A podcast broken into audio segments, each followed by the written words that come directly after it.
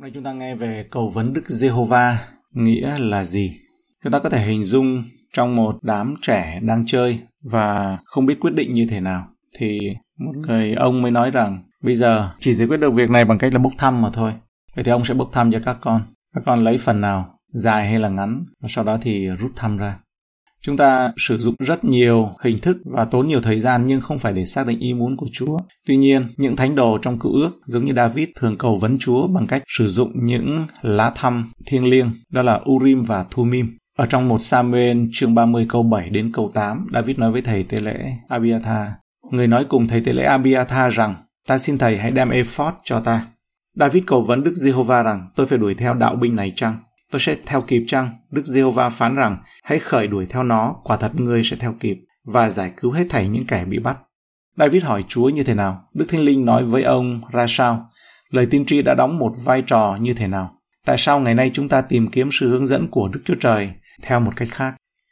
Câu hỏi Chúa dưới giao ước cũ, mặc dầu Urim và Thumim không được nhắc đến bằng cái tên liên quan đến cuộc đời của David, nhưng không nghi ngờ gì chúng đã được sử dụng khi David cầu hỏi Chúa. Vì David chỉ bắt đầu cầu hỏi Chúa sau khi thầy tế lễ Abiathar trốn thoát đến chỗ mình, sau vụ Saul thảm sát các thầy tế lễ ở tại Nob và có mang theo một cái ephod. Một Samuel chương 23 câu 6.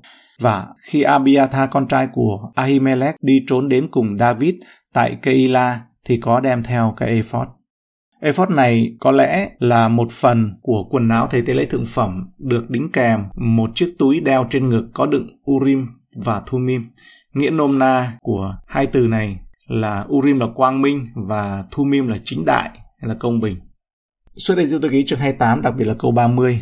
Trên bảng đeo ngực của sự xét đoán, người hay gắn Urim và Thumim vào. Đặng khi Aaron đến trước mặt Đức Giê-hô-va thì các món đó sẽ ở trên lòng mình. ấy vậy trước mặt Đức Giê-hô-va, Aaron sẽ mang sự xét đoán của con trai Israel trên lòng mình luôn luôn. Xem Lê Vi ký chương 8 câu 8 cũng như vậy. David yêu cầu là hãy đem ephod đến, một Samuel chương 23 câu 9, ngay trước khi ông cầu vấn Chúa. Bản chất chính xác của Urim và Thumim vẫn chưa được biết rõ, mặc dầu một số học giả suy đoán rằng chúng bao gồm một cặp đá đánh nhẵn, được đánh dấu và được sử dụng khi các thầy tế lễ dùng giống như những cái lô thiêng liêng để xác định ý muốn của Chúa. Chúng có thể đưa ra câu trả lời tích cực hoặc là một câu trả lời phủ định và đôi khi cũng không có câu trả lời nào. Câu trả lời tích cực giống như trong các quan xét chương 18, câu 5, 20 câu 23, 27 28, 1 Samuel chương 14, câu 41 42. Câu trả lời phủ định 2 Samuel chương 5 câu 23 hay là không có câu trả lời nào 1 Samuel chương 14 câu 36, 37, 28 câu 6.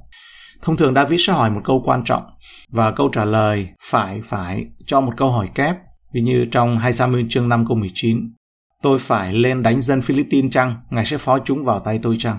Đức Giê-hô-va đáp cùng David rằng hãy đi lên vì hẳn ta sẽ phó dân Philippines vào tay người. Mặc dù điều này nghe gần giống như một lời tiên tri, nhưng nó được giải thích đầy đủ như một câu trả lời là có do Urim và Thumim đưa ra. Tuy nhiên, chúng ta thấy rất nhiều những trường hợp mà câu trả lời không thể đến từ việc bốc thăm như Saul được chọn làm vua qua sự bốc thăm. Nhưng lời nói kia nó ẩn trong đồ đạc kia rõ ràng là lời tiên tri, có lẽ là qua Samuel. Một Samuel chương 10 câu 20-22. Chúng ta quan sát một ví dụ nổi bật khác về lời tiên tri kết hợp với sự bốc thăm thiêng liêng khi David hỏi Chúa rằng liệu quân đội của ông có nên tấn công quân đội Philippines đang chạy trốn trước mặt họ hay không. Rõ ràng Urim và Thumim đã đưa ra phản ứng tiêu cực, nhưng ở đây một lời tiên tri xuất hiện đưa ra các kế hoạch chiến đấu chi tiết vượt xa phạm vi của sự bốc thăm. 2 Samuel chương 5 câu 23-24 David cầu vấn Đức Giê-hô-va, Ngài đáp rằng, ngươi chớ đi lên, hãy đi vòng phía sau chúng nó, rồi ngươi sẽ tới chúng nó về hướng cây dâu, và khi nào ngươi nghe tiếng bước trên ngọn cây dâu, bây giờ hãy là đợt sông tới, và chính trong lúc đó, Đức Giê-hô-va sẽ đi trước ngươi đặng hãm đánh đạo quân Philippines. Vì chúng ta không có ghi chép nào khác về lời tiên tri của thầy tế lễ khi sử dụng Urim và Thumim, lời nói này qua miệng của Abiathar có thể khiến ông ta ngạc nhiên ngay cả đối với ông ta. Ngay sau cái chết của David, chúng ta không còn thấy sự tìm kiếm Chúa qua một thầy tế lễ dùng Urim và Thumim nữa. Xem trong Esara chương 2 câu 63. Quan tổng đốc ngăn cấm chúng ăn những vật chi thánh cho đến chừng nào có thầy tế lễ cậy Urim và Thumim mà cầu hỏi Đức Chúa Trời. Nehemi chương 7 câu 65. Ngoại trừ việc bói toán, ngoại giáo như trong hai các vua chương 1, câu 3 đến câu 6, OC 412, việc cầu hỏi Chúa được thực hiện thông qua các nhà tiên tri của Chúa, chẳng hạn như ahiza một các vua chương 14 câu 5, Miche 22 câu 5 đến câu 7. Urim cũng có nghĩa là ánh sáng và Thumim cũng có nghĩa là sự hoàn hảo, là những viên đá quý được thầy tế lễ thường phẩm của Israel đeo trên ephod, tức là y phục của thầy tế lễ. Trong một số trường hợp, chúng được thầy tế lễ thường phẩm dùng để xác định ý muốn của Đức Chúa Trời. Một số đề xuất cho rằng Đức Chúa Trời sẽ làm cho Urim và Thumim sáng lên theo những kiểu khác nhau để tiết lộ quyết định ý muốn của Chúa. Những người khác thì đề xuất rằng Urim và Thumim được giữ trong một cái túi và được khắc các biểu tượng xác định hoặc có hoặc là không, hoặc đúng hoặc là sai. Không rõ liệu Urim và Thumim có ở trên, ở bên cạnh hoặc là ở trong ephod của thầy tế lễ thường phẩm hay không. Không ai biết bản chất chính xác của Urim và Thumim hoặc chính xác cách chúng được sử dụng như thế nào. Kinh Thánh đơn giản là không cung cấp cho chúng ta đủ thông tin. Kinh Thánh rất hiếm khi đề cập đến Urim và Thumim. Chúng được đề cập lần đầu tiên trong phần mô tả về bảng đeo ngực của sự xét đoán. Xuất Egypto ký chương 28 câu 30, Lê Vi ký chương 8 câu 8. Khi Joshua kế vị môi xe với tư cách là người lãnh đạo Israel, ông đã nhận được câu trả lời từ Đức Chúa Trời qua Urim thông qua thầy tế lễ thường phẩm Eleasa, dân số ký 27-21. Tiếp theo, Urim và Thumim được nhắc đến trong lời chúc phúc trước khi qua đời của môi xe dành cho Levi, phục truyền luật lệ ký chương 33 câu 8. Ngoài ra những câu kinh thánh sau đây rất có thể cũng nói về Urim và Thumim, Joshua chương 7 câu 14 đến 18, 1 Samuel chương 14 câu 37 đến 45 và 2 Samuel chương 21 câu 1. Yêu cầu ở trong giáo ước mới, tân ước tương đương với việc cầu xin Chúa là gì? Làm thế nào chúng ta tìm kiếm sự hướng dẫn cụ thể ngày hôm nay? Việc sử dụng bốc thăm rất nhiều để khám phá ý muốn của Chúa như trong ngôn 16 câu 33. Người ta bẻ thăm trong vạt áo, song sự nhất định do nơi Đức Giê-hô-va mà đến là một thực hành trước lễ ngũ tuần. Công dụng cuối cùng trong Kinh Thánh là để xác định sự lựa chọn của Chúa về một sứ đồ để thay thế Judas Iscariot ở công vụ 1 chương 1 câu 23 26 đối chiếu về cựu ước giống như Urim và Thumim đã được thay thế bằng cách cầu hỏi các tiên tri trong cựu ước thì nó đã trở nên lỗi thời sau lễ ngũ tuần rất nhiều. Vào ngày đó, Đức Chúa Trời đã đáp lời cầu nguyện khẩn thiết của môi xe, dân số ký chương 11 câu 29. Môi xe đáp rằng, người ganh cho ta chăng, ôi chớ chi cả dân sự của Đức Giê-hô-va đều là người tiên tri và chớ chi Đức Giê-hô-va ban thần của Ngài cho họ. Chúng ta cũng không khám phá ra trong cựu ước bất kỳ sự khuyến khích nào để đi hỏi một nhà tiên tri để được hướng dẫn cá nhân. như người ta đã hỏi những người tiên kiến và tiên tri trong cựu ước, một Sa-mê chương 9 câu 9. Mặc dầu các nhà tiên tri trong tân ước đôi khi mang theo lời tiên tri cá nhân, Công vụ 21 câu 10 đến câu 14 một Corinto chương 14 câu 24 25. Điều này dường như hoạt động cùng với các hình thức hướng dẫn khác để sẽ xác nhận điều đó. Chẳng hạn trước sự hiện diện của các vị tiên tri và các giáo sư đang tìm kiếm Đức Chúa Trời ở tại Antioch, Đức Thánh Linh phán, công vụ chương 13 câu 2. Đương khi môn đồ thờ phượng Chúa và kiêng ăn thì Đức Thánh Linh phán rằng hãy để riêng Barnabas và Sauler đang làm công việc ta đã gọi làm. Thật vậy, nếu Đức Chúa Trời không hướng dẫn Phaolô vẫn lên Jerusalem bất chấp nguy hiểm, như trong công vụ chương 19 câu 21, 20 câu 22 đến 23. Ở đó thì Phaolô toàn ngang đi qua xứ Macedon và Achai đã đến thành Jerusalem. Người nói rằng khi ta đã thăm thành đó rồi, cũng phải thăm thành Roma nữa. Tức là Chúa đã nói với ông trước đó là ông cần lên Jerusalem. Nếu không có những sự bày tỏ cho cá nhân của Phaolô thì Phaolô đã hiểu lầm lời tiên tri dành cho ông qua Akabut. Tiên tri Akabut ở trong công vụ chương 21 câu 10 đến câu 14.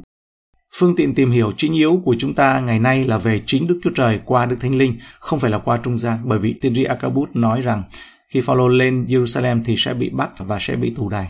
Điều đáng ngạc nhiên là David mặc dầu được Đức Thiên Linh sức giàu và các ân tứ tiên tri được thực hiện mà đã nói tiên tri trong các thi thiên, không thể cầu xin Chúa nếu không có sự trợ giúp của một thầy tế lễ với Urim và Thummim. Điều này làm tăng lên sự trọn vẹn tuyệt vời của sự hiện diện của Chúa Thánh Linh mà chúng ta cảm nghiệm được.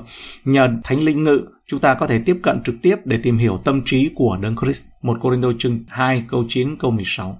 Song le như có chép rằng, ấy là sự mắt chưa thấy, tay chưa nghe và lòng người chưa nghĩ đến, nhưng Đức Chúa Trời đã sắm sắn những điều ấy cho những người yêu mến Ngài. Đức Chúa Trời đã dùng Đức Thánh Linh để bày tỏ những sự đó cho chúng ta, vì Đức Thánh Linh dò xét mọi sự cả đến sự sâu nhiệm của Đức Chúa Trời nữa. Và nếu không phải là thần linh trong lòng người thì ai biết sự trong lòng người. Cũng một lẽ ấy, nếu không phải là thánh linh của Đức Chúa Trời thì chẳng ai biết sự trong Đức Chúa Trời. Về phần chúng ta, chúng ta chẳng nhận lấy thần thế gian nhưng đã nhận lấy thánh linh từ Đức Chúa Trời đến hầu được hiểu biết những ơn mà chúng ta nhận lãnh bởi Đức Chúa Trời. Chúng ta nói về ơn đó không cậy lời nói mà sự khôn ngoan của loài người đã dạy đâu, song cậy sự khôn ngoan mà Đức thiên Linh đã dạy, dùng tiếng thiêng liêng để giải bày sự thiêng liêng. Và người có tánh xác thịt không nhận được những sự thuộc về thánh linh của Đức Chúa Trời, bởi chưng người đó coi sự ấy như là sự rồi dại và không có thể hiểu được, vì phải xem xét cách thiêng liêng. Nhưng người có tánh thiêng liêng xử đoán mọi sự và chính mình không bị ai xử đoán, vì ai đã biết ý Chúa đặng dạy dỗ Ngài, nhưng phần chúng ta thì có ý của Đấng Christ. Nếu chúng ta yên lặng trước mặt Chúa thì sự hướng dẫn của Ngài thường là một câu trả lời có hoặc không, nhẹ nhàng, êm dịu được nói vào tâm linh của chúng ta. Câu trả lời có có thể là một sự bình an sâu sắc hoặc một sự thúc đẩy, một câu trả lời không có thể là một sự kiểm tra của Thánh Linh là thiếu sự bình an hoặc là một cánh cửa đang đóng. Đôi khi Đức Thánh Linh có thể đưa ra những hướng dẫn cụ thể trong tâm trí chúng ta, rõ ràng và cụ thể đến mức chúng ta tin chắc rằng những điều này là từ Ngài. Tuy nhiên, đối với sự định hướng chính trong cuộc sống, điều khôn ngoan là xác nhận sự hướng dẫn của chúng ta thông qua các lời khuyên của những nhà lãnh đạo, cơ đốc đáng tin cậy. Rất thường xuyên chúng ta không nhận được câu trả lời nào cả. Điều này đòi hỏi sự kiên nhẫn, tin tưởng và tiếp tục chờ đợi Chúa và trau dồi đọc Kinh Thánh hàng ngày trong lời của Ngài. Chúng ta mong chờ sự tái lâm của Chúa chúng ta khi nhu cầu cầu xin sự hướng dẫn của Chúa không còn nữa. Một Cô Tô chương 13 câu 9 đến 12. Vì chúng chúng ta hiểu biết chưa trọn vẹn, nói tiên tri cũng chưa trọn vẹn, song lúc sự trọn lành đã đến thì sự chưa trọn lành sẽ bị bỏ. Khi tôi còn là con trẻ, tôi nói như con trẻ, tư tưởng như con trẻ, suy xét như con trẻ. Khi tôi đã thành nhân, bèn bỏ những điều thuộc về con trẻ. Ngày nay chúng ta xem như trong một cái gương cách mập mờ đến bây giờ chúng ta sẽ thấy hai mặt đối nhau ngày nay tôi biết chưa hết đến bây giờ tôi sẽ biết như chúa đã biết tôi vậy